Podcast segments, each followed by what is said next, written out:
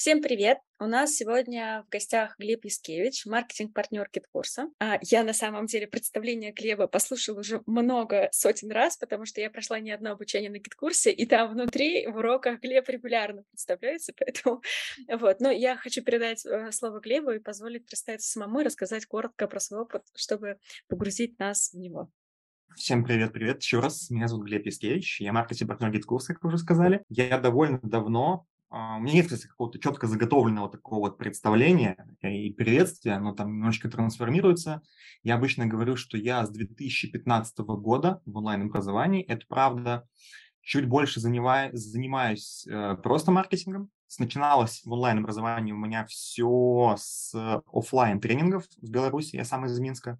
Дальше это трансформировалось в онлайн. Меня звали в основном как э, такого слова, как продюсер, тогда еще, наверное, не было, как, не знаю, маркетолога, проекта, там, директора по маркетингу, разные проекты, в некоторые довольно большие, в некоторые те, которые вы все знаете, но я не очень могу рассказывать, что я с ними работал. С, с разными селебрити поработали, поработали с Сбербанком даже немножечко, поработали немножечко даже с министерствами. В какой-то момент это привело к тому, что вот мы начали плотно сотрудничать с GetCourse ом, ну и, собственно, теперь я занимаюсь только им. А что такое маркетинг-партнер? Ну, то есть это какую, ну, какую роль ты выполняешь внутри этого проекта? Классный, сложный вопрос. У меня, наверное, такого однозначного ответа нет. Мы просто в какой-то момент придумали такую, ну не то чтобы должность, ну вот так меня называть, потому что директор по маркетингу уже был. У нас немножечко с ним разные задачи. Наверное, раз вы смотрели там курсы, которые я веду, вот начиналось у меня с того, что я больше все-таки по контенту, по вот этим вот всем вещам, и контент так или иначе, он же не может быть как-то вот отдельно от того, как бизнес развивается. То есть такой контент, то у нас направление саппорт, которым позволяет развиваться основному бизнесу. Точнее, помогает. Он бизнес-то и так развивается, который помогает развиваться бизнесу в основном. Я занимался больше контентом. До этого занимался международкой. Не то, чтобы прям вот супер глубоко и не то, чтобы прям супер успешно, а, но я там довольно много просто учился, учусь до сих пор у американских коллег, ну, вот какое-то там понимание, как в каких-то странах чего-то работает, есть небольшое. Класс. Перейдем тогда к части как раз вот то, куда мы развиваемся, да, там в том числе опыт американских коллег будет интересен. Хочется поговорить про то вообще, ну, как меняется рынок, учитывая, что как раз э, во-первых, с одной стороны, есть доступ к такому базе знаний, да, большому искусственному интеллекту в виде GetCourse а, пусть он пока еще не очень искусственный, вот, но тем не менее. А, на самом деле интересно, потому что, во-первых, я, например, обратила внимание, что с февраля GetCourse стал выпускать свои отчеты ежемесячно. Это, на самом деле, мне кажется, очень четко отражает то, что происходит на рынке, что людям эти данные нужны вот прямо здесь сейчас. И мне вот прям хочется поговорить на тему того вообще, куда мы движемся именно как рынок рынок. Вот сначала про рынок, да, то есть какие тенденции вообще сейчас наблюдаем а, в целом на рынке онлайн-образования? Тут, наверное, можно вопрос разделить на несколько частей. Скорее всего, больше всего волнует и вас, и, наверное, всех остальных это реклама на этом рынке, ну, типа, как курсы продавать. Потому что вот за последний год я все меньше слышу вопросов и каких-то вот, не знаю, мыслей, новых э, каких-то вот запусков на тему того, как лучше контент делать, например. То есть эта тема, она как будто бы, ну, на мой взгляд, я не знаю, может, я что-то упускаю, но она как-то на второй план отодвинулась. Самое ключевое – это вопрос по трафику. А если смотреть на общую картину, то, конечно же, упало количество регистраций, конечно же, упало ну, из-за источников, из запрещенного в России Инстаграм, Фейсбук, все упало. Но что интересно, какие я могу штуки выделить? Что вот сейчас ребята, которые, которые занимаются активно рекламой у блогеров своих проектов, они за, могут зарабатывать больше, чем раньше. У нас в мастер-майнде есть ребята, которые делают сейчас рекорды, которые делают десятки, подбираются там к сотням миллионов на запуск, потому что они закупают трафик у блогеров в Инстаграме. И по сути это прикольная штука, потому что ну, аудитория, я вот для фондов недавно делал отчет, аудитория активная из Инстаграма, она мало куда делась, то есть ну там на 20% просела. А, то есть изменилась возможность с ней взаимодействовать, изменилась возможность до нее достучаться. При этом, что еще? У блогеров а, упали охваты, но упали охваты как бы за счет неактивной аудитории. То есть есть активная аудитория, она просила не сильно, а вот аудитория неактивная просила сильно. Если мы блогерам платим за охваты общие, то значит реклама блогеров подешевела. Это вот у многих, даже там моя жена недавно покупала блогера рекламу, которая раньше стоила 100 тысяч, сейчас мы купили типа за 30. Но при этом результаты не сильно хуже, чем вот когда они были за 100. Поэтому я вот лично в этом вижу вот такое некое окно возможностей, что если сейчас школа научится нормально закупать рекламу у блогеров в Инстаграме, мне кажется, это может э, вот, восстановить не полностью, но частично вот этот утраченный источник. Окей, да, я услышала. Получается, что таким важным трендом является то, что, получается, все, для всех сейчас стала больная тема трафик. В трафике это сейчас новая возможность попробовать все-таки поработать с рекламой блогеров в Инстаграме. Есть что-то еще, что прям наблюдаете в трендах? Работа с базой. Работа с базой. Вот это вот большая важная штука. Мы про нее очень много говорим в курсах своих, делаем на нее большущий акцент. И она такая, вот когда мы там в декабре, кажется, записали первые уроки, это, мне кажется, немножко таким плохим пророчеством оказалось, что всем нужно заниматься а, работой с базой. Сейчас там виден больше разрыв между школами, которые работают с базой и которые с базой не работают. Если трафик просел, ну, надо откуда-то брать продажи, надо брать их с базы. И я общаюсь даже с довольно большими ребятами, которые раньше классно чувствовали себя на холодке, даже с контакта только есть такой один игрок, который очень много денег из ВК достает, и они говорят, что мы начинаем работать с базой. Мы да, не, не занимались работой с базой, мы зарабатывали там десятки миллионов в месяц, а вот сейчас начинаем работать с базой. И для меня это интересный звоночек. Если раньше было все равно, а теперь не все равно, то вот интересно. И в целом большие школы, школы даже не то, что большие, а те, которые активно растут, отличают от школ, которые на месте стоят, э, одним из факторов является работа с базой. Но сейчас просто приобрела эта штука дополнительную актуальность. Как раз вчера я слушала выпускной для последнего курса Кит-курс, и там была мысль, которая лично меня, ну вот она меня затригерила. Не помню, кто из коллег это сказал, из ваших. А та мысль была такая, что только по, по наблюдениям две из десяти школ могут реально себя чувствовать на трафике на холодном хорошо. А всех остальных, это еще даже до всех событий, а все остальные существуют, ну, как-то вне трафика. Там как-то так прозвучала мысль. Седов, по-моему, сказал я не могу вот это подтвердить или опровергнуть. Э, скорее мысль такая, что вот, ну, как бы есть школы, у которых модель, ну, такая стандартная. Берем трафик, заливаем ее на какую-то автоворонку. Эта автоворонка должна прямо в моменте приносить какие-то деньги, и дальше там ты можешь догонять деньги за счет того, что работаешь с базой, или нет, если у тебя и так эта автоворонка отлично окупается. А есть школы, у которых не такие модели, ну, например, блогерские запуски, да, соответственно, и так далее. И я так понимаю, что основная идея именно состоит в том, что вот как бы интересно, вот мы сейчас поговорили про школу, у которых первая модель, а у вторых где блогерские запуски, там что-то вообще поменялось? Действительно ли такой большой процент живут без вот этих вот холодных воронок? Поменялось ли тогда у этих вторых что-то? Ну, надо, наверное, сразу честно признаться, что у меня наименьшая экспертиза вот среди всего многообразия школ, у меня наименьшая экспертиза в блогерских запусках. Даже когда я работал в Celebrity, я использовал их медийность, чтобы реклама, реклама дешевле стоила. То есть, ну, как бы, как таковых запусков, ну, я мало делал.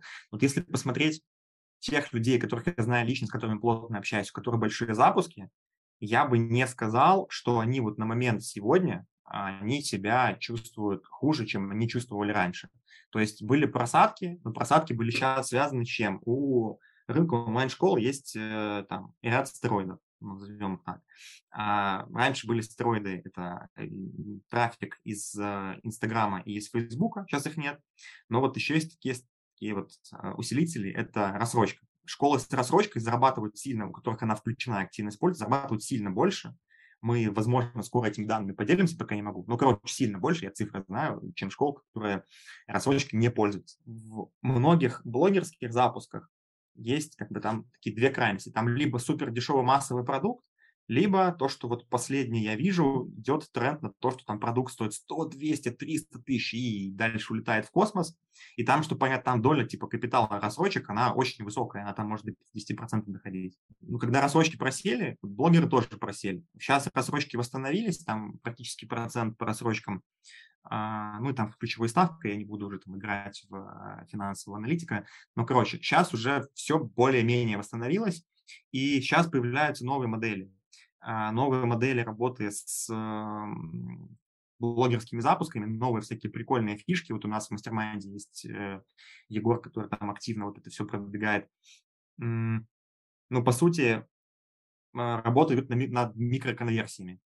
Вот когда там а, ну, механики типа от имени блогера всем в личку отправляется сообщение, там отправляются какие-то отдельные видео от имени блогера, там передиктовываются аудиозаписи. Ну, в общем, я фишки чужих людей не очень, наверное, хочу полить. Если раньше запуски делали как-то, то мне кажется, вот с этого года все больше людей, все больше блогеров даже, те, кто раньше там, опять-таки, как-то делали, идут в то, чтобы делать более системно и не терять лидов, там, людей там, где можно не терять.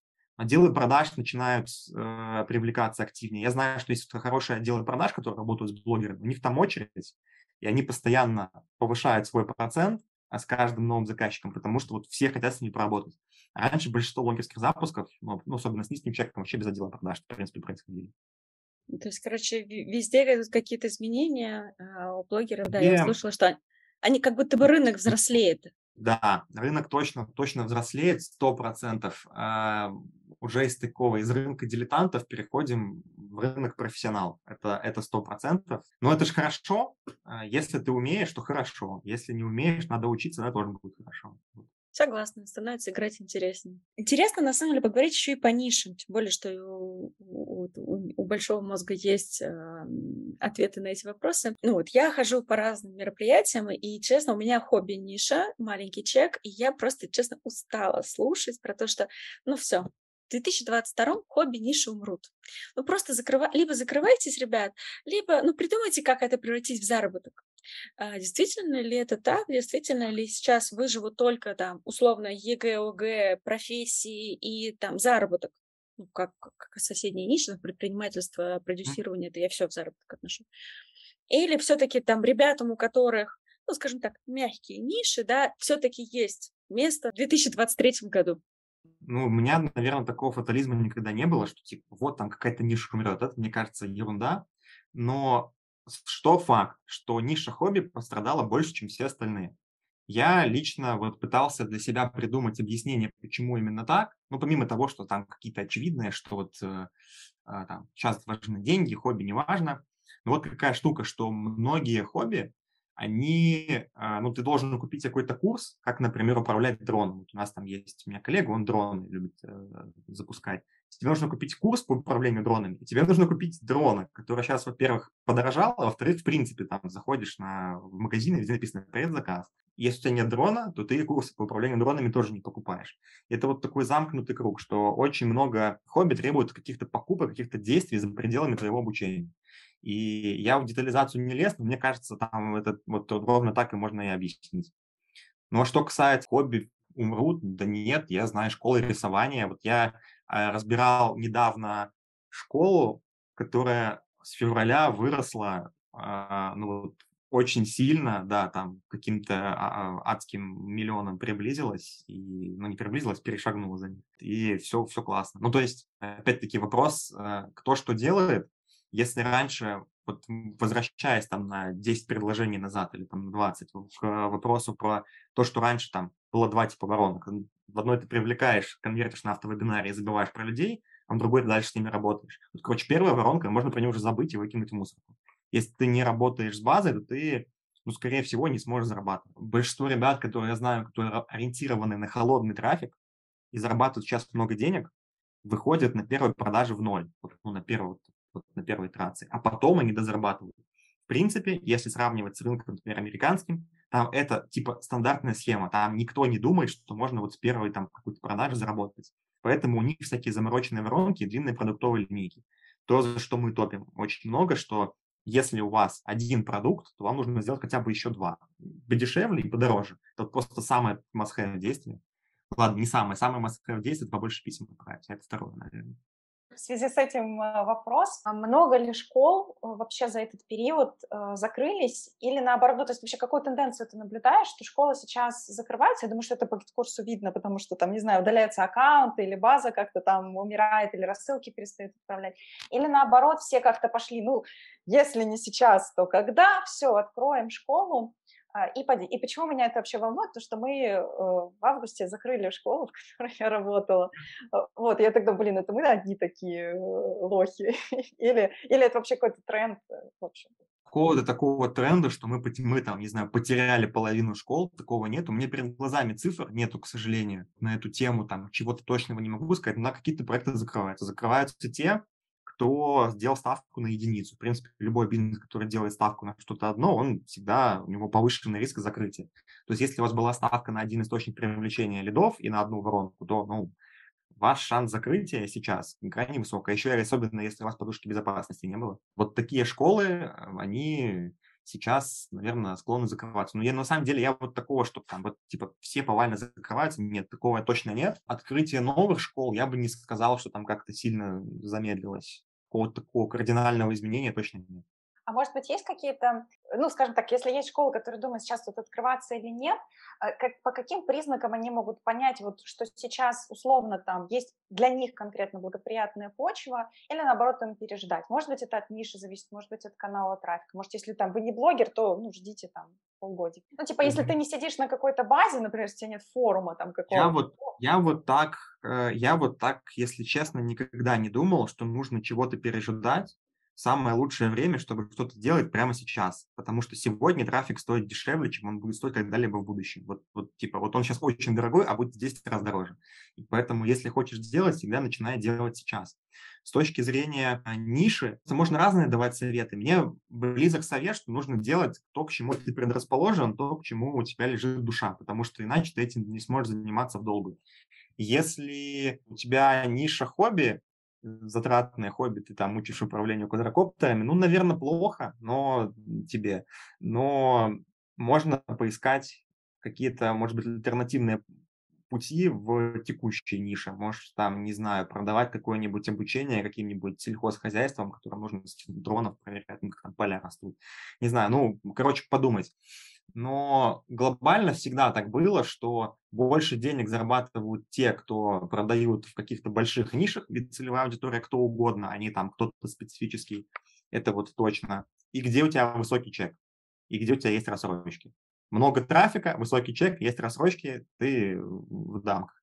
И таких ниш сейчас много, таких тем сейчас много, блогеров, а, как скажем так, незавербованных куда-то. В таких темах тоже много. Поэтому сейчас, э, мне кажется, еще какое-то время, еще очень долгое время можно будет запускаться без особого там какого-то вот на внешнего фактора. Ну, я, может, излишне оптимистичен, но вот так. Еще один э, тренд, который как вроде как был э, с февраля, это все бежим в международку, все запускаемся на не Россию. Видишь ли ты этот тренд, насколько вообще много школ запустились и насколько у всех получилось? И, ну, соответственно, тоже, может быть, какие-то факторы видишь, э, почему там получается или почему не получается? Я думаю, что международка – это очень интересно и перспективно. А среди всех, вот я помню, у нас был первый, там, первая встреча мастер-майнда, у нас была вот, по-моему, она была в начале марта, да. И тогда там все такие, блин, надо на международку, надо там вот туда, вот там кто-то запускается в Штатах, если же запусками. Следующая встреча. Так, я понял, я в России опять зарабатываю, все в порядке, я типа туда не смотрю. Все просто испугались, что они из-за того, что нет инсты, и из-за того, что могут блокнуть их там личную блогерскую инсту, они остались безработными.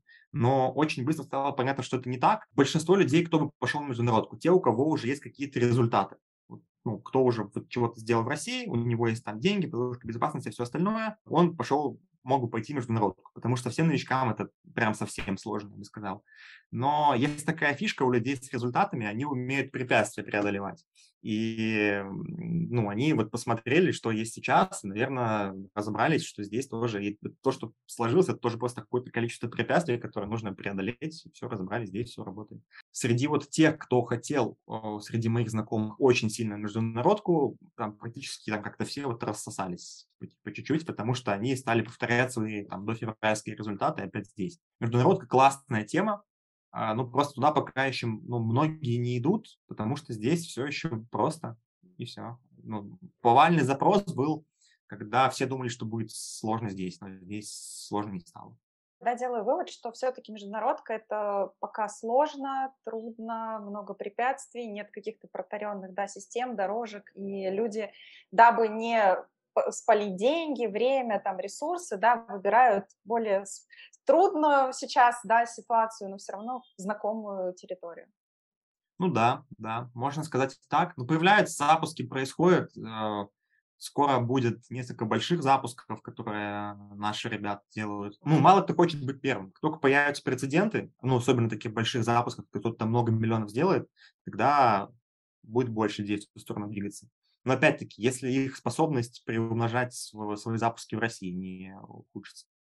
Окей, остаемся в России, поговорим тогда про российскую действительность. Мне хочется прям вот эту тему все-таки чуть-чуть докопать. Я составила из э, трендов, которые мы обсудили выше, как мне кажется, вот то, что я услышала, типа, что должна делать школа осенью 2022 года, чтобы выжить. Вот что я услышала. Надо инвестировать в трафик, даже если он сейчас выходит в ноль, потому что завтра будет все равно еще дороже. И, соответственно, да. как следствие, для того, чтобы зарабатывать, надо работать с базой, научиться с ней работать.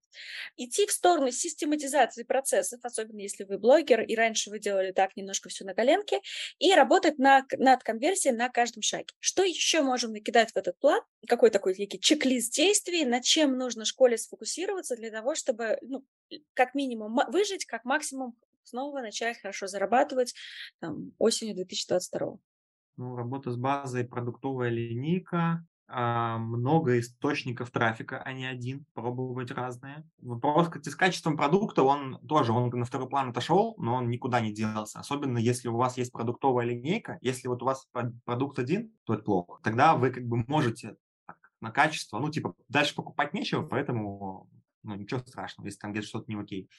Но если у вас продуктовая линейка, и прям вы там стартуете с дешевого чека идете к дорогому, то работать над качеством продукта и над доходимостью это тоже must-have. Но это, в принципе, для всех must-have, потому что плохой продукт плюс хороший маркетинг – это такая самая быстрая дорога к банкротству, наверное. Ну, аналитика, понятно. Я какие-то просто... Ну, на самом деле, мало что поменялось. Просто сейчас системность стала важнее. И поиск новых источников, работа не с единицей, а работа с множеством а, тоже стало важнее. А, ну и опять-таки, ну, наверное, вы с курса по трафику, если были, знаете, нашего, что вот я там много раз говорил, что нужно много подрядчиков в одной сфере, в одном даже источнике, потому что сейчас уже все-таки там ВК, Яндекс, они немножко не так работают, как э, Инстаграм тоже еще из э, одного твоего выступления подчеркнула такую, не то что фишку, да, а вот вариант воронки, когда ты продаешь от маленького чека к высокому.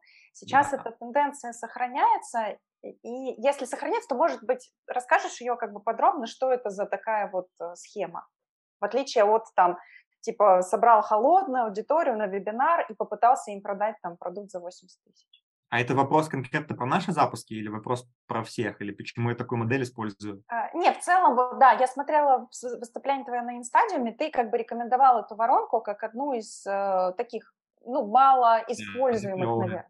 Она клевая. Исходя из э, разных факторов, ну, как минимум, если человек уже дал тебе денег, и ты ему сделал за эти деньги что-то крутое, что, возможно, сильно круче, чем деньги, которые он тебе, тебе дал, он, скорее всего, даст тебе еще денег. Если ты это упражнение несколько раз повторишь, ну, очень велика вероятность того, что дойдешь до очень высокого чека.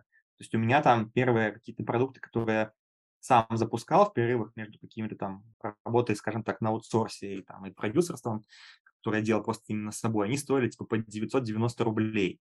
Но оттуда я конвертировал легко в консалтинг за 2 и выше миллионов рублей, как бы, ну, то есть просто потому что вот моя, моя схема, она вот так и родилась, когда я делаю недорогой продукт, загоняю в него много людей, потом спрашиваю, что я могу еще дать вам, те люди, кто у меня купили. Они говорят, я делаю то, что они просили, и повторяю это много раз. Суть, ну, это, на самом деле это просто легко. Не нужно придумывать ничего за людей. Получается такой хороший каздев, когда тебе люди говорят э, какие-то, отвечают на вопросы в состоянии благодарности. Это, мне кажется, тоже очень хорошо, когда они не думают, что им хочет что-то впарить, а когда они понимают, что если я ему сейчас что-то классное расскажу, то, возможно, он решит мои вопросы в этой области. Самая вот волнующая меня история в этой воронке в том, что э, чаще всего ты продаешь что-то за там, маленькую сумму, не знаю, 990 рублей, э, люди это не так ценят и вообще не приходят на этот... Я, я сейчас купила себе клуб э, значит, по фитнесу умный животик, на него не пришла ни разу. Вот, э, как, как э, ты работаешь, ну, или в, в каком-то своем проекте, или вообще в проектах, как работаешь с тем, чтобы вовлечь их уже в этот продукт и продать дальше, чтобы интерес не потерялся? Много способов есть, начиная от каких-то таких, скажем, алгоритмичных, когда просто надо на каждый урок смс делать, надо на каждый урок делать письмо, где ты продаешь этот урок. Надо брать скрины от тех людей, кто уже прошел урок, и отправлять тем, кто его не прошел ну, скрины в плане с какими-то восторженными отзывами. А можно звонить менеджерами и говорить, что у нас сегодня вышел урок. Можно звонить автозвонками и говорить, что у нас вышел урок. То есть алгоритмичных способов миллионы. Ну и таргетинг я не пробовал запускать, но можно и так сделать тоже. Но на самом деле нужно просто решать запрос людей. Если ты решаешь запрос аудитории, показываешь, что ты хорошо решаешь запрос аудитории, и даже пускай дешево, то приходят, э, ну, потому что интересно, а не потому что там дешево или дорого. Видимо, вот э, когда не приходят на продукт, значит, э, вопрос не так остро стоит. Понятно, что дорогой продукт будут ценить больше, чем дешевый. Но в моем случае, когда я там продавал супер дешевые продукты, я его так позиционировал, что это... Я не очень много люблю отвечать на стандартные вопросы, и я вот сделал какой-то продукт дешевенький, чтобы ответить им на все стандартные вопросы. Если вы его посмотрите, то вы будете знать, там, как я действую, и, возможно, захотите подвигаться со мной дальше. Вот это было вот такое позиционирование у него сразу, что я там весь свой опыт в каких-то там общих набросках раскладываю. Можно получить любого уровня школе, там инсайты, вдохновиться, сразу же сделать какие-то изменения, внедрить и получить денег. Если уже получили денег где-то со мной, то можно эти деньги реинвестировать в дальнейшее со мной. А можно я поспорю? Ну, чуть-чуть, самая малость. А, у меня просто был такой э, э, из, из другой области опыт, но вот как раз выводы, которые я сделала, они были ровно противоположные. Мне хочется их вкинуть, чтобы разжечь нашу дискуссию. У нас был опыт в хобби нише, где мы делали две, два типа воронок. Вебинарные и марафонные. И мы заметили, что, вот, ну, понятно, на вебинарной все хорошо, там, условно, 50% приходят, все отлично, дальше какой-то процент конвертируется в, ну, в заказ, дальше в оплату. А в марафонной воронке те, кто дошел до конца, там реально конверсии просто сумасшедшие в заказ. Но вот процент тех, кто доходит до конца, очень маленький. И если человек не доходит до конца, он уже не покупает. Я даже нашла такое обоснование себе, это вот как раз то, что отчасти Аня сейчас говорила, что типа, если уж я и бесплатно это не смог сделать, зачем мне покупать курс, как бы, ну вот типа очевидно, что вот ну, не то. То есть у меня моя такая вот мысль э, состоит в том, что а действительно ли везде это работает, что, возможно, ну, не нет, во всех нет, нишах. Нет. Да, то есть, возможно, просто не во всех нишах изначально это не заходит. Не во всех нишах, не со всеми спикерами, не со всеми продуктами, вот где угодно, и вот где может быть ветвление, там оно может быть. Да вообще надо просто забыть о том, что есть стопудовые варики, и все. Я на мастерманде у нас, я его не продаю, кстати, ну просто так вот, к слову, потому что там я очень много общаюсь с этими ребятами, с результатами. У нас разные, есть поменьше, побольше. Но вот я что вижу, чем больше бизнес, ну и в принципе я даже по консалтингу помню, что чем больше бизнес, тем меньше его собственник относится, ну или там какие-то высшие ребята относятся к, вот к любой вещи, как к чему-то, вот что вот обязательно должно сработать. То есть э, просто после каждой встречи у ребят есть набор гипотез. Ну, что-то может зайти, что-то может не зайти. И не зашло, ну ладно, у меня там еще 15 их есть. Просто растут те, у кого много гипотез, быстро тестируются, а не вот те, кто убивается во что-то одно, обязательно вот нам нужно вебинарную воронку докрутить. Можно потратить на вебинарную воронку или на марафонную воронку или там на что угодно несколько месяцев, не получить результата и тоже, и понять, что не работает. А можно за неделю протестировать, понять, что не работает, идти дальше. Наш любимый соленый вопрос, в какой момент надо остановиться и бросить любое, неважно, бизнес или воронку, а в какой момент, э, ну, надо докручивать. Может быть, ты какие-то скажешь, типа, если, ну, опять, ладно, не буду, не буду свои гипотезы тоже вкидывать, когда стоит воронку докручивать, а когда фиг с ней, пойду делаю 2, 3, 5, 7. Я бы на шаг назад опустился, начинал бы с того, что надо первое, вот первый результат должен быть какой-то очень просто получаемый. То есть не надо рисовать воронку на 50 шагов сразу, нарисуйте на 5. Если 5 шагов норм отработали, то дорисовывайте 6, 7 и так дальше. Смотрите, как они отрабатывают. И вот такой подход, он избавит, наверное, от вопроса, когда же мне бросать. Но если вы в 5 шагов воронку попробовали, она там первые 5 шагов понятно, что скорее нет, чем да, то, ну, все, супер, я мало времени потратил, и все. Сложный вопрос. У меня он как-то по жизни редко вставал вот именно в таком виде. То есть я либо до какого-то результата доходил быстро, либо просто, ну, я, наверное, а, ну, может быть так, какое-то количество неуспешных гипотез подряд, там, наверное, там 5-7 неуспешных гипотез, которые вот провально неуспешно, наверное, можно с этой штукой прям завязывать. Но гипотезы тоже, тоже разные бывают. Можно там гипотеза добавить дополнительных два письма и гипотеза перезаписать продукт. Это и то, и другое гипотеза на самом деле. Но просто одна из них делается за 20 минут, ну там, ладно, за день, а вторая может месяц длиться. Наверное, нужно просто простыми гипотезами двигаться, а сложное оставлять на потом, как-то в фоне делать. Попробую сейчас эту историю развернуть в какой-то такой типичный кейс. А, а самая типичная история, когда школа начинается, что если она не блогерская, а вот классическая трафик, на трафике, то они что делают? Они записывают веб. Правильно? Веб это же на самом деле простая воронка. Что там? Рега, доходимость, пару писем, там, Потом уже можно накручивать и длину, и отдел продаж, и все остальное. И вот что происходит? Они записывают веб, то есть, а дальше им нужно как бы пойти его масштабировать на каком-то трафике. Ну, хотя бы, ну, даже не масштабировать, просто тест сделать. И представим, тест, не, э, ну, как бы веб не окупается. И вот тут возникают вопросы. Так, а что у меня? Может, мне надо другую тему? Может, у меня спикер плохо провел, может, у меня с этим конкретно из этого трафика, ну вот, например, ой, ВК, наверное, просто плохой, вот там, я слышала, Глеб в подкасте, подкасте сказал, надо рекламу у блогеров покупать. И здесь возникает вопрос, а может, вообще мне нужно забить на этого эксперта и вообще пойти следующего взять? Или в этой же тематике, но друг с другой харизмой?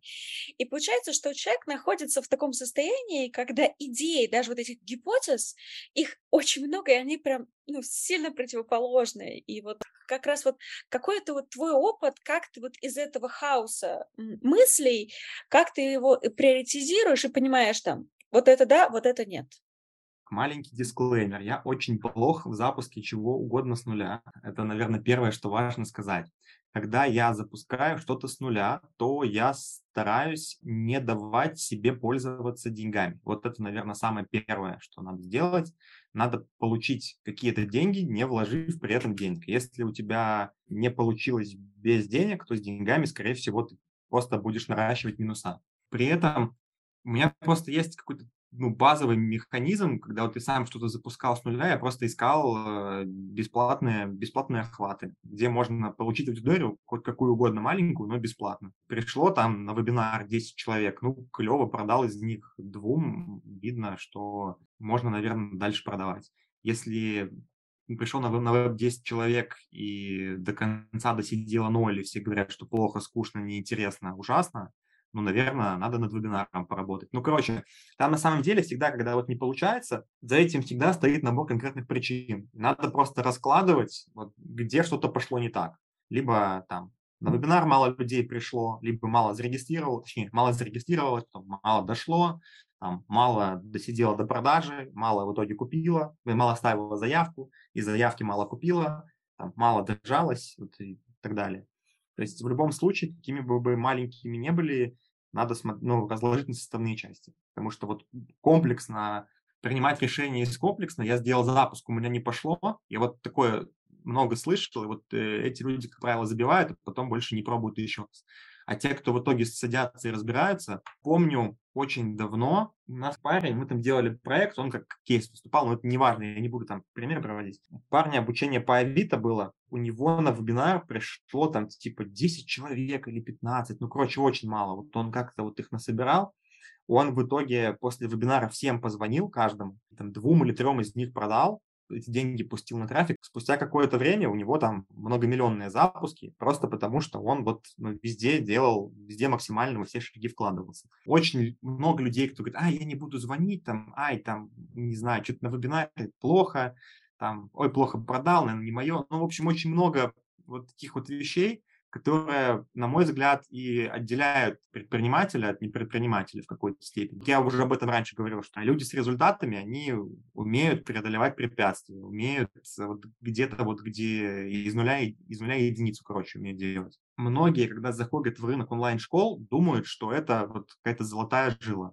Оно так и есть, но нужно лопатой тоже поработать для того, чтобы эту золотую жилу найти. Но этот рынок наш с вами, он не проще, чем там открыть магазин, открыть автомойку, открыть что угодно или там какую-то услугу предоставлять. Он просто другой. У нас свой набор особенностей, но они тоже есть, и стараться нужно так же, как и везде звучит, с одной стороны, воодушевляюще, а с другой стороны, не очень. Короче, арбайтен придется очень много.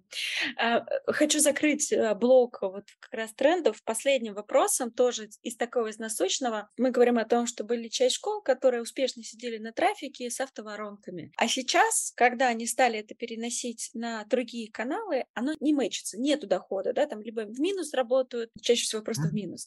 Что в этом случае вообще можно таким школам посоветовать? Что совсем закрываться, ну, то есть просто как бы окей, попробуй что-то другом.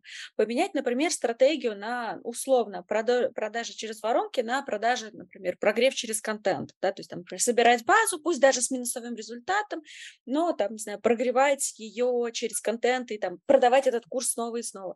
То есть какие шаги в этом случае им можно предпринять, вот так, особенно, может быть, есть тоже какая-то насмотренность, у кого что сработало. У меня есть перед глазами несколько школ, которые, с которыми очень плотно общаемся и которые просели сильно, потому что у них там и продукт неподходящий уже для текущей ситуации, ну и способы трафика они привлекали, запрещенные, скажем так.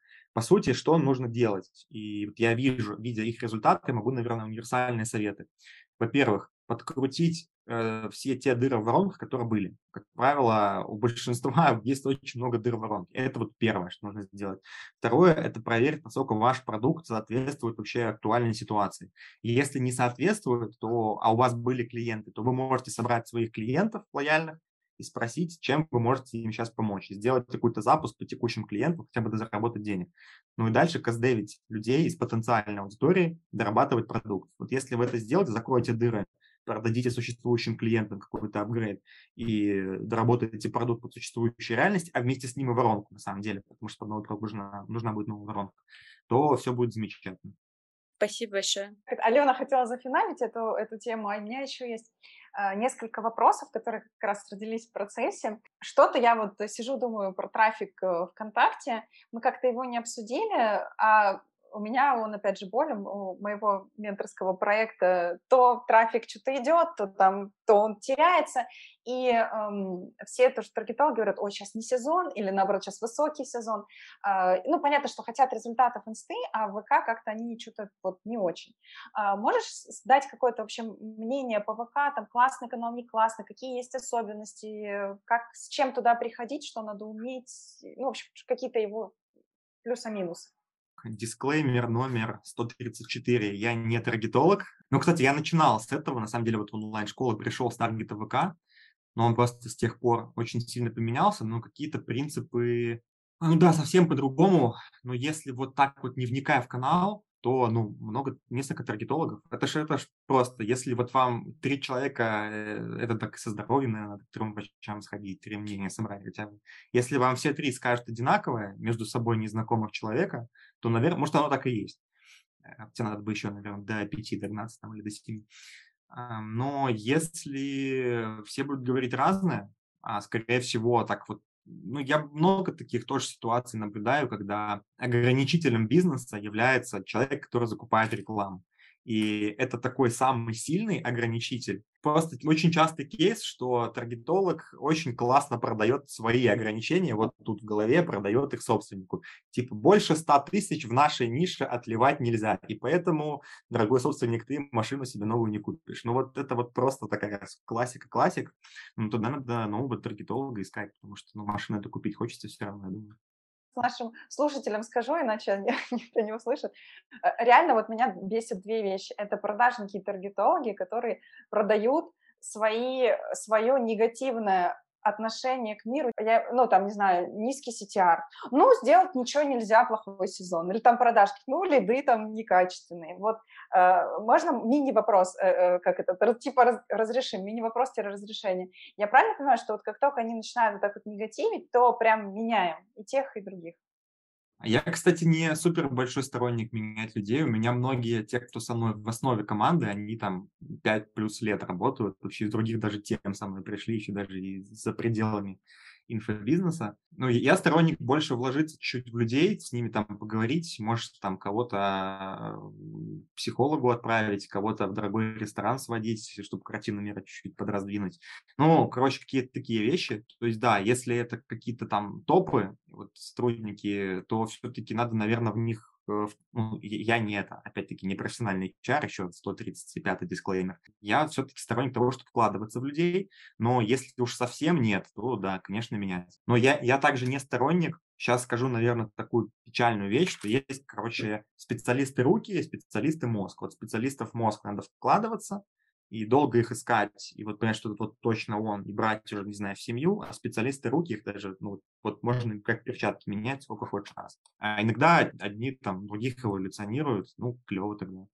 А я все же хочу довести эту мысль, потому что сегодня за время подкаста прям несколько раз прозвучала мысль, что подрядчиков должно быть много. Но здесь как раз вот э, возвращаемся к тому нашему запускателю вебинара, который, у который попробовал, у него что-то ничего не получается.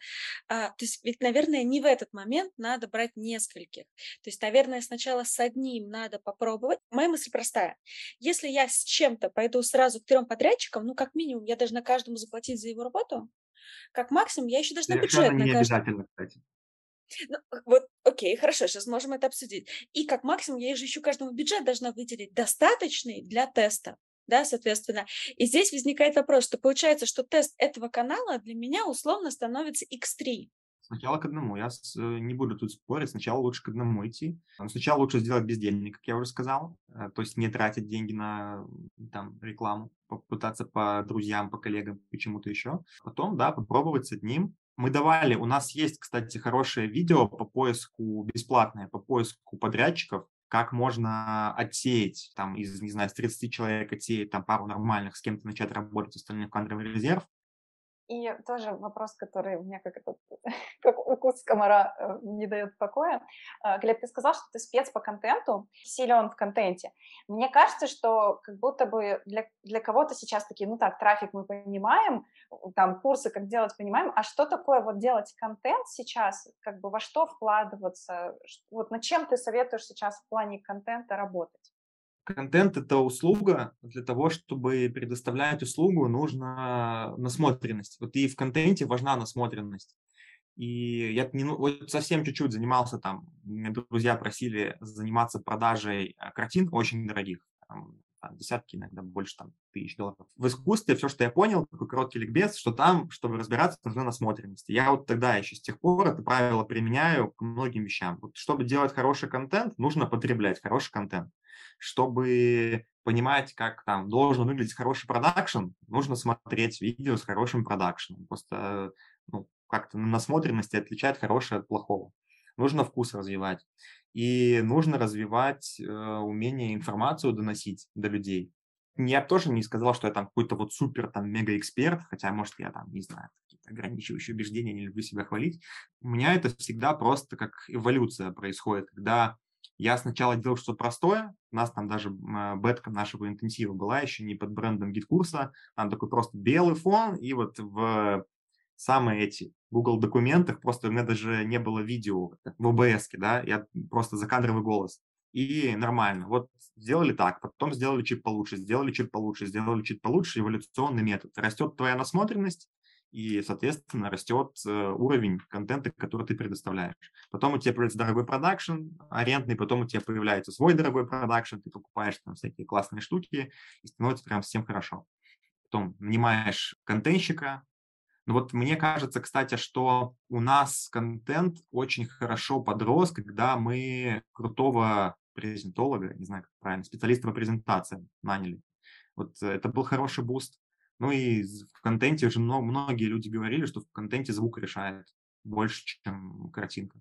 Вот. Я, кстати, могу недавно вообще просто супер лайфхак, как я стал сейчас очень 10 раз быстрее записывать э, видео. Если у вас Mac, то вам не нужна OBS, вам не нужна камера, там вы можете просто в с такой квадратик в правый бок вставляете, там выбираете камеру, и у вас как бы, там, запись идет с экрана Mac, просто очень легко. И когда это узнал, у меня продуктивность просто в 100 раз повысилась по записи видео. Я думала про контент, э, ну, что-нибудь ты будешь говорить в сторону какого-нибудь там больше e-mail э, слать или, не знаю, все, все откройте YouTube-канал или, может быть, что-нибудь типа SEO. А, ты имеешь в виду продвижение контента?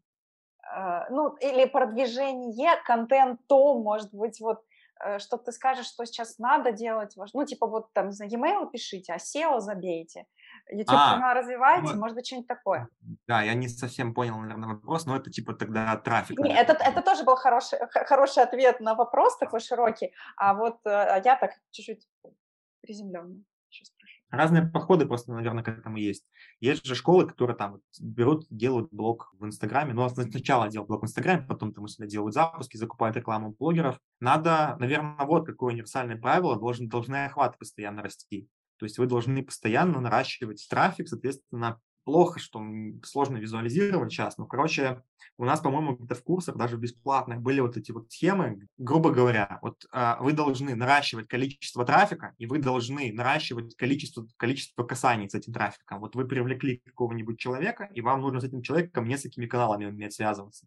Если вы будете уметь так делать, то это круто. И неважно, там, это, там, не знаю, SEO, ну, хотя SEO как все не сюда, неважно, там, YouTube или Instagram, или это e-mail, ну, просто много источников. Просто каждый источник хорош для своего. Если, им, э, если YouTube это, например, там долгое серьезное вовлечение, Инстаграм – это быстрый набор вовлечений, там Телеграм-канал – то же самое быстрый набор вовлечений. То есть каждый источник он хорош для своих задач, но опять-таки помню, что единица – это плохо, и если у вас есть много источников, это хорошо как раз когда я слышала внутри курса эту идею, что для того, чтобы сокращать цикл сделки, надо увеличивать количество касаний. Мне он очень понравился, и я стала вот потом анализировать вообще, э, ну, как я взаимодействую с другими ну, школами, где я что ну, там много на кого подписано. И у меня был тогда кейс, э, я не буду называть имен, но, в общем, одна из самых крупных онлайн-школ по финансовому обучению. И я вдруг заметила, сначала ты заходишь к ним в канал, ну, подписалась чисто из любопытства на конференцию услышала. Потом тебе из канала в марафон, а дальше в марафоне тебе еще в какой-нибудь чат-бот, а потом второй чат-бот, а потом третий чат-бот, а здесь тебе там бесплатная подписка на это, а тут на это, тут ты уже купил курс, и у тебя чат-бот по этому курсу. И я вдруг в какой-то момент понимаю, что, например, даже на уровне Телеграма у меня уже пять источников коммуникации окей, там, может быть, это там не самый лучший пример, потому что это всего лишь один канал, но все равно, то есть они до меня, им стало намного проще до меня, а потом я вдруг заметила, что они мне на почту написали, а потом на другую почту, и то есть вот как бы вот то, что стало происходить, да, то есть я вдруг поняла, что, ну, мне прям даже немножко душновато стало, но это уже как бы еще вопрос, наверное, там, на какой стадии мы находимся, я просто вообще чисто из любопытства зашла, но из любопытства уже два продукта у них купила за пару недель, за пару недель, то есть мне вообще это не нужно было, но я подумала о том, что действительно это классный совет а, по поводу того, чтобы увеличивать количество контактов, действительно, да. ну, там, с, с учетом специфики, ну, контактов в каждом канале. Ну, я просто так всегда делал. То есть я вот с первых дней, сначала был офлайн, потом онлайн образование, я делал так всегда, и я думал, что так все делают. Но я просто с самого начала в каких-то больших проектах работал, и вот, э, ну, там так делали, я думаю, так, наверное, все делают. А потом я начал каздевить много школ и понял, что вообще нет, вообще очень мало людей делают нормально, и поэтому у них маленькие результаты. И потом я еще увидел первый раз презу, с которой обычно Сергей Михайлов выступает там меня прям вскрыло, когда я вижу, что есть там, допустим, отправили один e-mail, его открыли 10% человек, там 2% кликнуло. Отправили много e-mailов, а хотя бы один из них открыло 30%, и там типа кликнуло, там не помню, там типа 7. То есть, короче, вы две трети денег если учитывать, что, допустим, все email продающие, то вы просто две трети денег не зарабатываете, если не шлете больше писем. Я точно знал, что вот это работало в проектах, в которых я работал, а потом я этому еще объяснение получил, такое, не знаю, аналитическое. И я с тех пор это всем советую. Все, кто внедряет большое количество точек касания, они все растут. Э, ты правильно сказала, большая школа, она поэтому и большая, потому что они берут тебя в тиски со всех сторон зажимают. Да, может быть, немножечко душновато, может быть, кому-то такой подход не нравится, они сливаются, но по статистике такие школы зарабатывают больше. Статистика довольно прямая штука. Не знаю, просто много примеров есть не только отсюда. Если прилажку ЦУМа поставить, хотя, казалось бы, там типа премиум, премиум какой-то вот сервис, не должны там людей, э, до людей докапываться. Но каждый день шлют пуши, иногда по два пуша в день. Но там все-таки, я думаю, отдел аналитики, люди, которые с деньгами следят, они там, как это, не глупые люди, они за этим следят.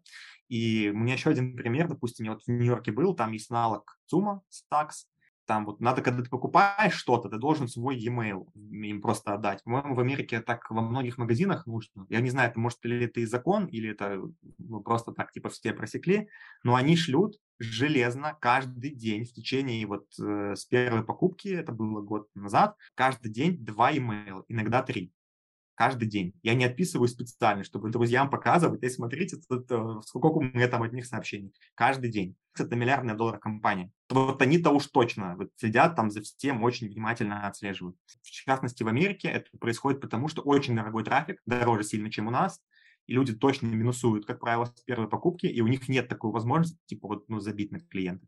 если на какие-нибудь американских инфобизнесменов зайти просто на сайт, то вы потом будете их рекламу еще неделю видеть везде. Вот куда бы вы ни зашли, у вас и Google будет медийка догонять, и YouTube, и Instagram, и Facebook, вот просто вот совсюду, вот он будет везде. А еще разная реклама будет, еще будет видео фотографическое, разные видео, какие-нибудь воронки. То есть очень-очень-очень много всего. А у нас так, к сожалению, пока делают только вот те, кого мы с вами называем самые большие. Но они поэтому такие и есть. У меня сразу такой вопрос, э, как, ага, мы сейчас просекли фишку, значит, можно сделать много-много человеку касаний и продать. То есть там, условно, надо 30, сейчас как я ему все 30 забабахаю в один день. Есть вообще какая-то норма сообщений в день? И, и вообще, есть ли такое понимание, как, не знаю, какое-то привыкание, что человек это наступает там от ничего не знаю, не знаю, на третий день, на пятый день какое-то привыкание, любовь к бренду. И вот за один день нельзя нашарашить ему так, чтобы он купил. Есть ли вот норма, нет ли нормы? Нету какой-то нормы точно, у меня, по крайней мере, в голове. Я вряд ли слал больше двух-трех e-mail в день, и, скорее всего, это максимум одна, одно какое-то касание, ну, одна какая-то вот контентная единица может расползтись на много источников, но так, чтобы вот там много контентных единиц в день, я так, пожалуй, особо-то и не делал.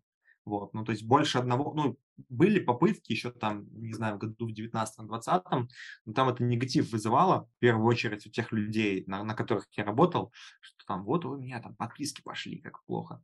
А, почему-то, кстати, все дрожат, вот все боятся за отписки. Вот просто а, повально, особенно если база большая, то видишь, что отписываются люди.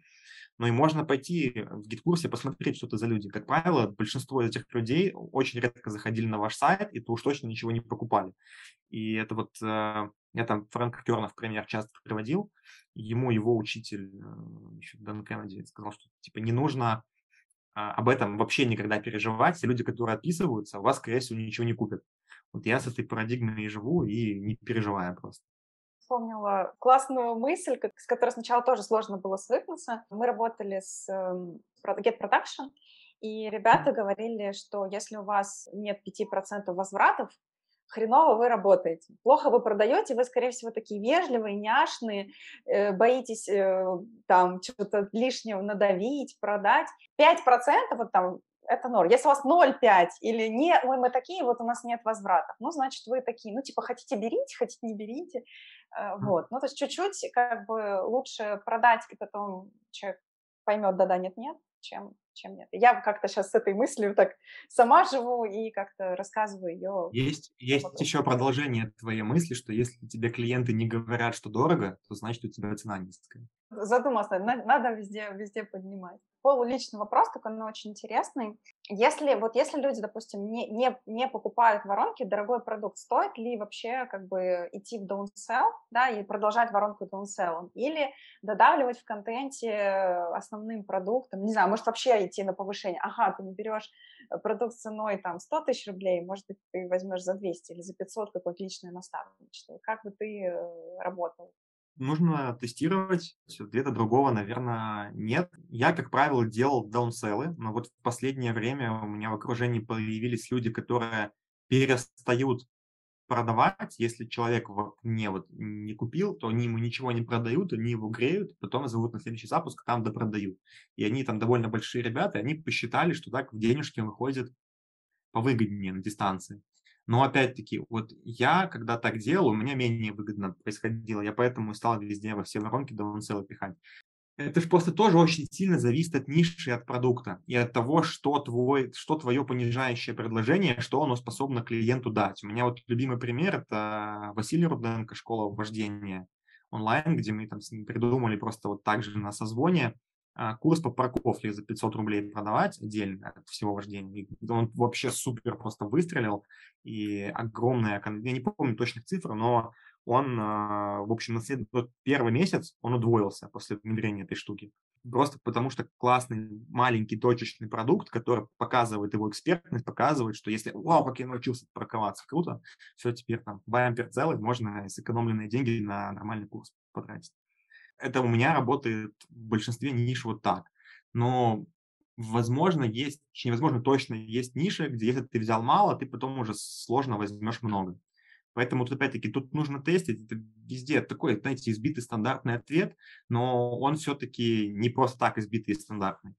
Спасибо, да, на этом, наверное, вот теперь, как теперь моя душенька довольна, удовлетворили все мои любопытства и, и интересы. Э, хочется с тобой поговорить про проект э, образовательный у GetCourse а, который появился недавно. А, и вот даже, да, Алена стала его клиентом, а я через Алену знаю, что ей очень нравится. Она практически, по-моему, все, Алена, кроме зарубежки, по-моему, ты все покупала.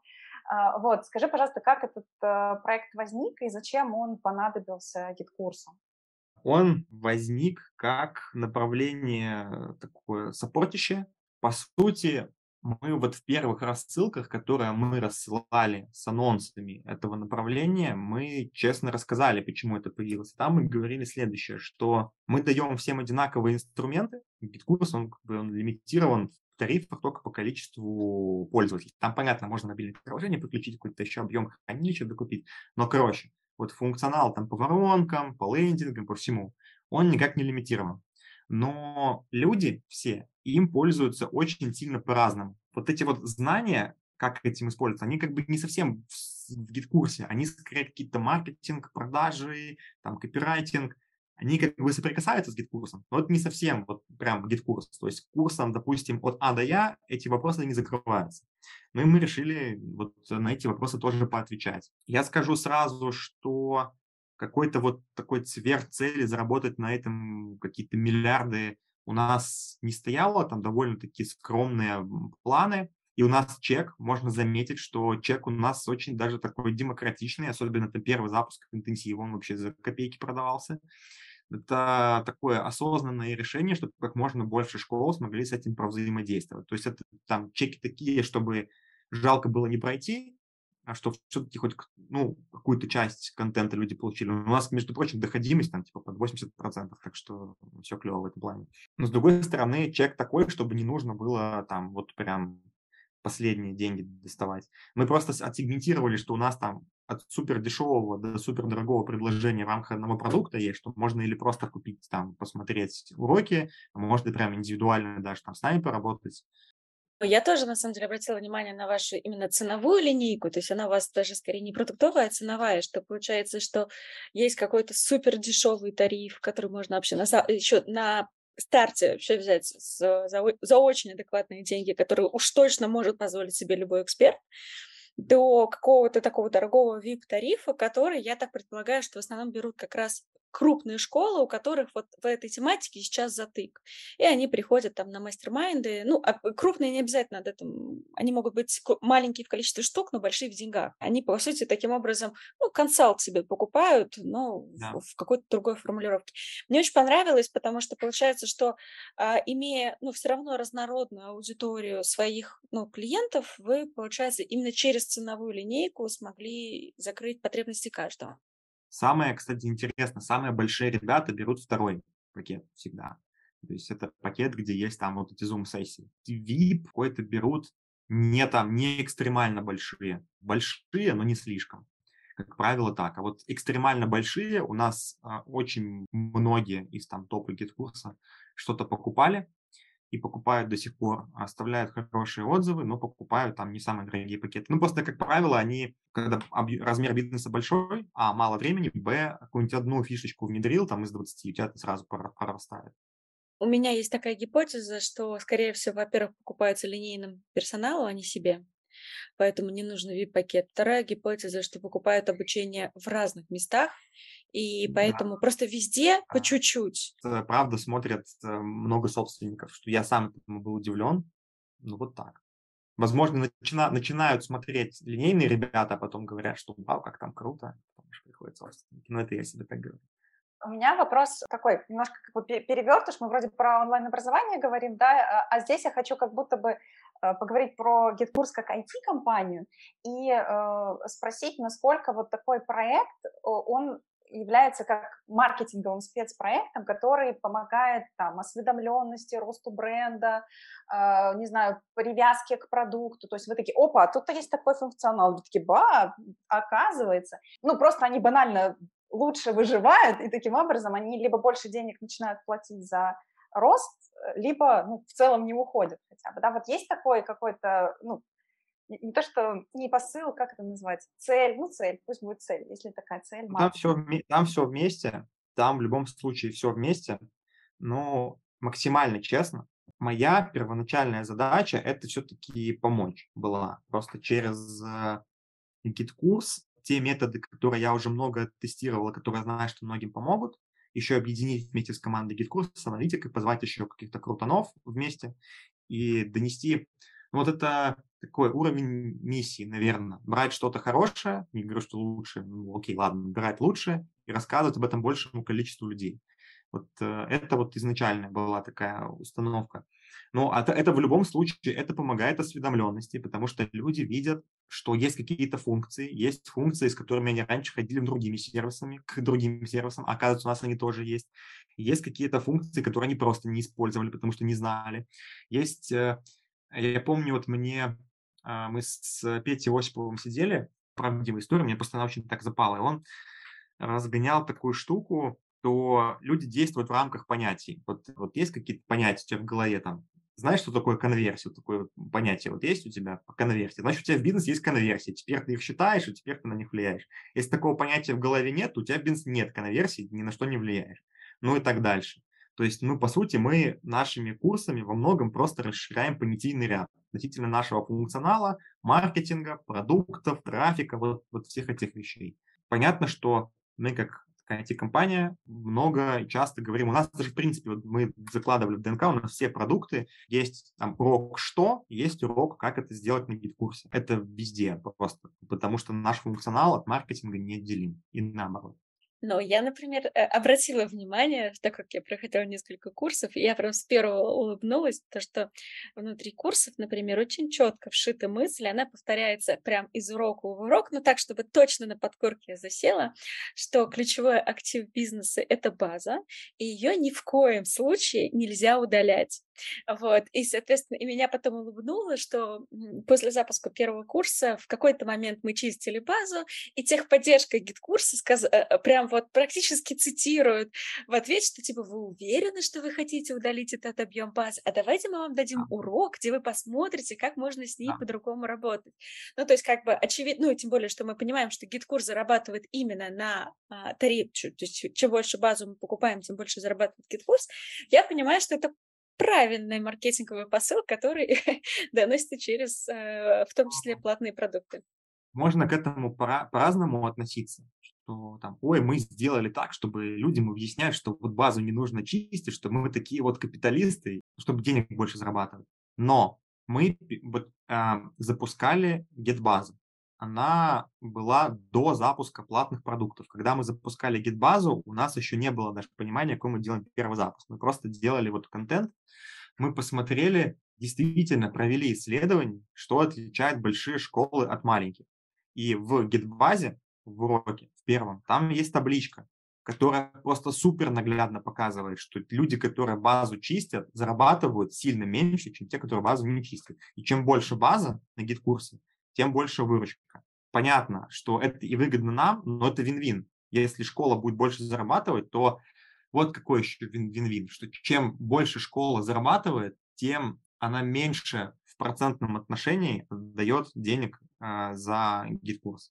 Вот тоже нужно понять, что большие школы платят там 0 чего-то там процентов, и маленькие школы платят там какие-то единицы процентов. Да, чем вы будете больше, чем вы будете меньше ощущать расходы на GetCourse. Тоже недавно обсуждали эту тему, что есть бренд, и бренд должен транслировать какую-то важную идею, которая в целом помогает ему продавать. И логично, если у вас не будет никакой идеи, да, то э, ну, и продаж не будет. Но если эта идея не подкреплена вот как раз каким-то фактом или кейсом, то эту идею, ну, быстро на раз, два, три еще, э, еще и она хуже обернется, да, если какой-то, ну, не знаю, кто-то фейковый. Богу, фактов у нас предостаточно. Э, да. Фактов у нас очень много. А, скажи, пожалуйста, как, как вы сейчас э, выбираете новые темы для э, курсов, да, то есть что будет следующее, э, и вообще какая стратегия, то есть делать каждый раз новый продукт, или вы, или вы как-то запусками будете дальше делать? А, прикольно. У нас было совещание, где мы это утверждали вот прямо за пару дней до событий. Мы на год зафиксировали приблизительный продуктовый план, который отвечает самым большим запросам у нас э, понятно, что наш там такой ключевой продукт, который нам интерес, сам, самый большой интерес и, и по всем фронтам, это интенсив. А, ну, я имею в виду, кроме там от А до Я, вот этих, я имею в виду такой новый контент направление, короче. Это интенсив, ну и трафик, клубы, вот это вот все. Ну, мастер-майнд это такое, это скорее тусовка, ну, в общем, вот все продукты, которые есть, мы их отбирали, исходя, исходя из запросов. И мы уже в начале года знали примерно, вот может, если не последовательность, то мы примерно знали, что мы будем использовать, что мы будем запускать. Какие у нас планы, я пока имею, воспользуюсь правом не, не, не, не рассказывать, ссылаясь на коммерческую тайну, наверное, не буду. Да и вообще, на самом деле, не очень, я не очень люблю про планы рассказывать. Я люблю говорить, вот мы сделали что-то классное, а не что мы делаем. Я ну, скорее так, допустим, у вас уже конкретно, там, не знаю, в ноябре планируется какой-то новый курс, да, то интересно, а вот какую а вот не а? планируется. А вот... Не э, планируется. Да. А, а, да, ну, можешь ли ты год... сказать, да, будете ли вы повторять ваши курсы или пока цель на какие-то, ну, как покрыть все, например, запросы, а потом уже решить, может Будет нечто, будет повторение э, некоторых курсов, интенсив, мне очень нравится, мы точно будем его делать и сделаем его еще в тысячу раз круче. Вот это очень сложно будет с таким-то классным стартом, но он будет еще круче, знаю как, знаю за счет чего, чуть попозже. Будут бесплатные продукты, которые даже не будут, э, это очень важно, я это подчеркиваю, будут бесплатные продукты, которые не будут являться прогревом к платному. И будут еще другие штуки, которые никак не связаны с тем, что видите сейчас, но они будут мега крутыми. Вот, это я могу сказать.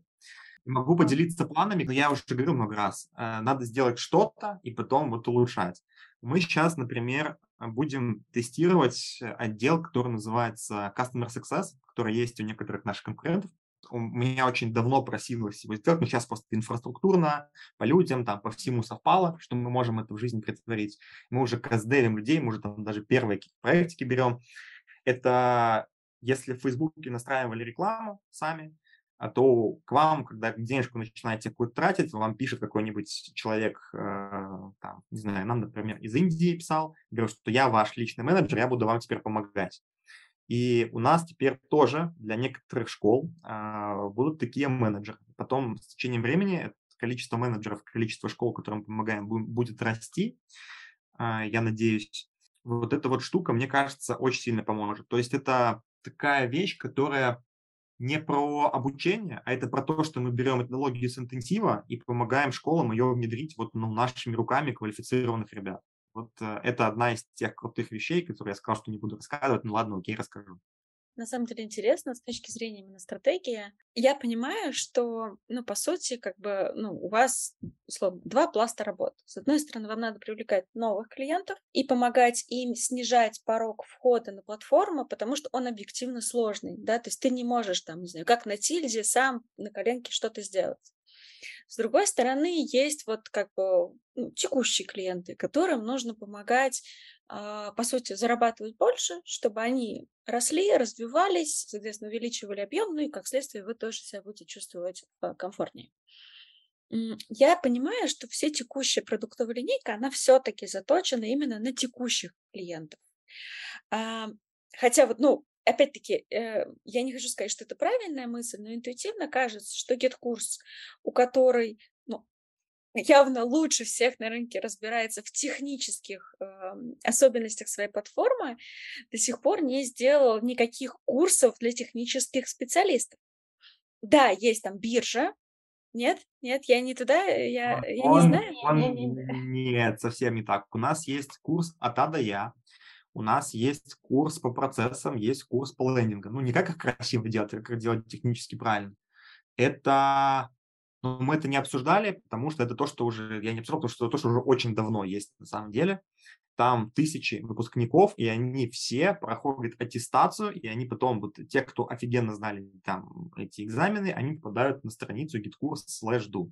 Вот, все люди, которые есть там, они прошли наше обучение и сдали невероятно сложные тестирования. Окей, хорошо, мы можем вырезать или оставить, чтобы для, для таких людей, как я, кто пропустил эту информацию, но, видимо, потому что мне не актуально. Лучше оставить, мне кажется. Да, она вдруг... Э, тогда окей, да, это понятно. То есть, получается, по этой части все закрыто, и сейчас работа вот с текущими клиентами, помогать им расти. Да, но вот э, курсы, допустим, от А Я, они скорее для тех людей, мы вот эту тему, кстати, вот во время подкаста я бы хотел ее немножечко осветить тоже, потому что мне кажется, что вот она не освещена совсем. И для многих слушателей, мне кажется, будет супер полезно. В онлайн-образовании можно зарабатывать не только как владельцу онлайн-школы и только как продюсеру или эксперту. Можно, как это вот там Дима Кудряшов, наш хороший друг, говорит, быть за кадром в любой роли. Можно быть технарем, можно делать лендинги, можно делать презы, а, можно делать там, ну, рекламу. Короче, рынок онлайн-образования создает очень много рабочих мест. Ну, понятно, что очень много ниш, где больше рабочих мест, но все равно. Если у вас, например, ваша школа не пошла, это не значит, что рынок онлайн-образования для вас закрылся на этом. Вы можете выбрать любую из закадровых профессий и там развиваться в ней. Я уже говорил, что у меня там, я много работал именно в маркетинге, но вот своей школы у меня какое-то долгое время не было. И каких-то своих там запусков, да, я как такой, ну, не наемный, ну, там, в доле, но не типа там 70% или 50% как у продюсера. То есть меня там притягивали. А, это тоже эволюционная линия. И эволюционных линий там люди, которые, например, презентации делают, на очень хорошо зарабатывают, техники тоже, тоже могут очень хорошо зарабатывать. Может, не, не так, как владельцы школ, но в любом случае э, хорошую зарплату можно зарабатывать и там, работая на себя в очень многих там ипостасях в онлайн-образовании. Эту мысль просто очень вот важно хочу подсветить. И вот наши курсы, например, от А до Я, они больше основаны, ну, вот рассчитаны, вернее, на людей, кто хочет профессию получить. Вполне возможно, мы будем э, а, какие-то вот еще связанные с GetCourse ом, не то что по профессии, но вот что-то еще из этого освещает, что у нас можно делать, на чем можно зарабатывать деньги. Вот, потому что это тоже такая точка входа. Если брать текущие проекты, которые вы запустили, именно образовательные, ну, новые тоже возьмем, наверное, новые, а как вообще ты оцениваешь эффективность, вспоминая слово конверсия, да, которое ты как раз говорил, вообще на какие показатели вы ориентируетесь? Ну, ты сказал, что, ну, вроде как выручка не очень важна, а тогда вот что важно, э, что вы измеряете? Окей, мы измеряем прирост э, выручки школ, прирост выручки школ на одного подписчика, я уже много раз говорил, мой любимый показатель, а, рост базы у школ. Ну, вот такие, ну, типа, мы меряем это не своей выручкой, а выручкой и всякими косвенными показателями у школ, которые у нас учатся. Благо, мы это можем. Статистически там все очень круто. На каком-то лендинге у нас был прямо вот такой слайдик, где-то мы вебинар говорили, что там школы в два с чем-то раза быстрее наращивают базу, чем те, кто у нас не учился. А, да, скорость роста тоже важна. Мы по многим бенчмаркам смотрим, и, ну, я оцениваю как успешно. Можно, ну, я точно знаю, какие наши слабые места, например, там, по части того, что мы там в чатах не умеем развлекать людей пока что, но мы учимся у лучших и скоро научимся это делать очень хорошо. У нас такие комьюнити-элементы пока что, может быть, чуть пострадывают, но это наш, где, где сейчас пока не супер круто, есть офигенная точка роста. С точки зрения, там, возможно, каких-то разжевываний, каких-то терминов, может быть, мы не так сильно стараемся, как это вот, вот можно было бы делать. Ну, короче, есть еще тоже точки роста, но статистически школы, которые у нас учатся, двигаются быстрее, чем те, которые у нас не учатся. Я это могу очень так уверенно сказать, что это действительно правда. Мне кажется, вы классный пример школы, которая как раз измеряет вот этот мой любимый transformation rate, который не там, да, CSI важен, да, core важен, но если люди посмотрели даже не все уроки, а посмотрели седьмой урок и внедрили оттуда пятую фишку и выросли, то это того стоило. Это очень, очень классно меняет вообще парадигму, в том числе и тех, кто делает курсы, типа, да, методистов или вот продуктологов. Mm-hmm а, а с другой стороны, вот тоже обращать внимание на, на важную штуку. Неважно, скажем так, все ли добежали, да, важно, важно, изменил ты жизнь школы или человека или нет?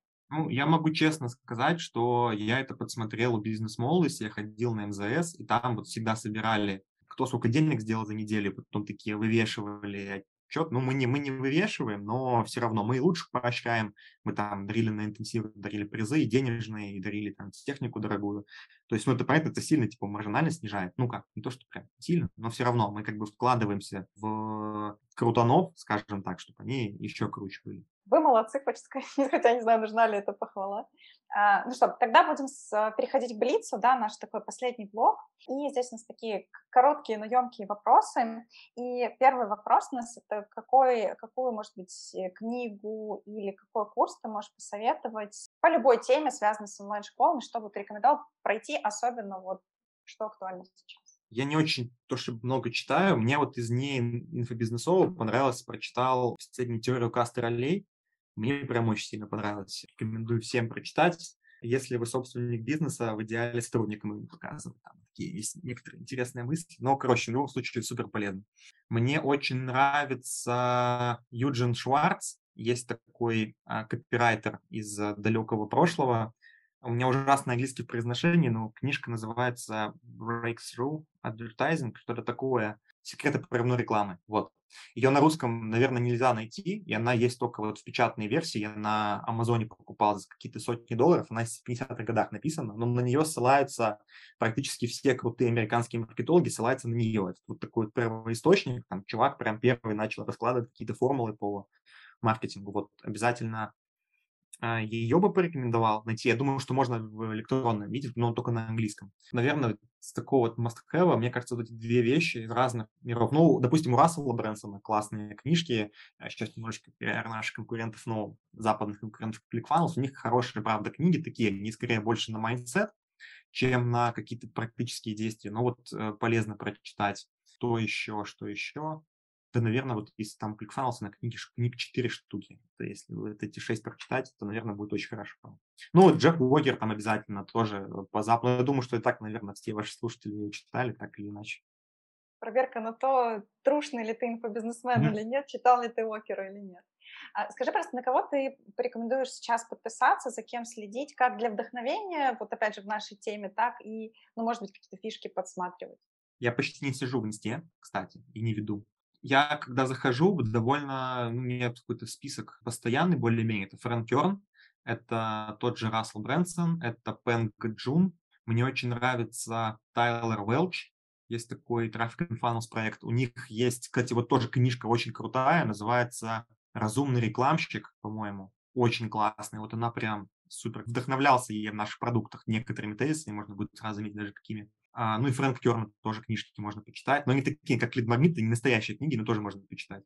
За кем еще посмотреть? Я сейчас ставлю себе цель, но это просто не я прям напрямую сам. У меня есть аналитики, они будут изучать русские инстаграмы, что я сейчас для себя понял, что вот за этот год без нормальной рекламы мы в России, у нас будет самый крутой маркетинг в инфобизнесе точно 100% потому что мы без нормальных инструментов э, не сильно просели, в принципе, как рынок, и уже очень много классных вещей появляется, которых раньше не было. Вот эта вот штука, она очень сильно поможет тому, как ну, вот мы все круто прокачаемся. И это вот возвращаясь к вопросу про международку, я хочу такой гештальтик закрыть. Вот там был такой вывод, что типа международка, остаемся в России, это не круто.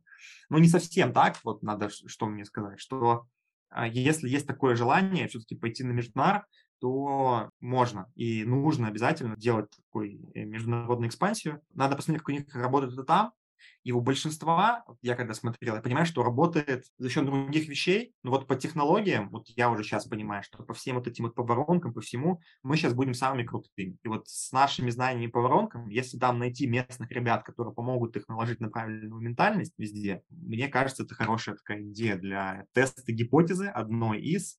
Но если у вас уже есть классные результаты здесь и хорошие возможности для того, чтобы это сделать там, и продукт, в принципе, который там, пришли из того, что я очень много называл каких-то вот западных фамилий, но почти не называл наших. И я вот для себя это вижу как упущение, что я мало следил, ну, до, до GetCourse а точно почти не следил. Я такой, типа, а, там, все крутые ребята, они за океаном. Но сейчас я однозначно считаю не так.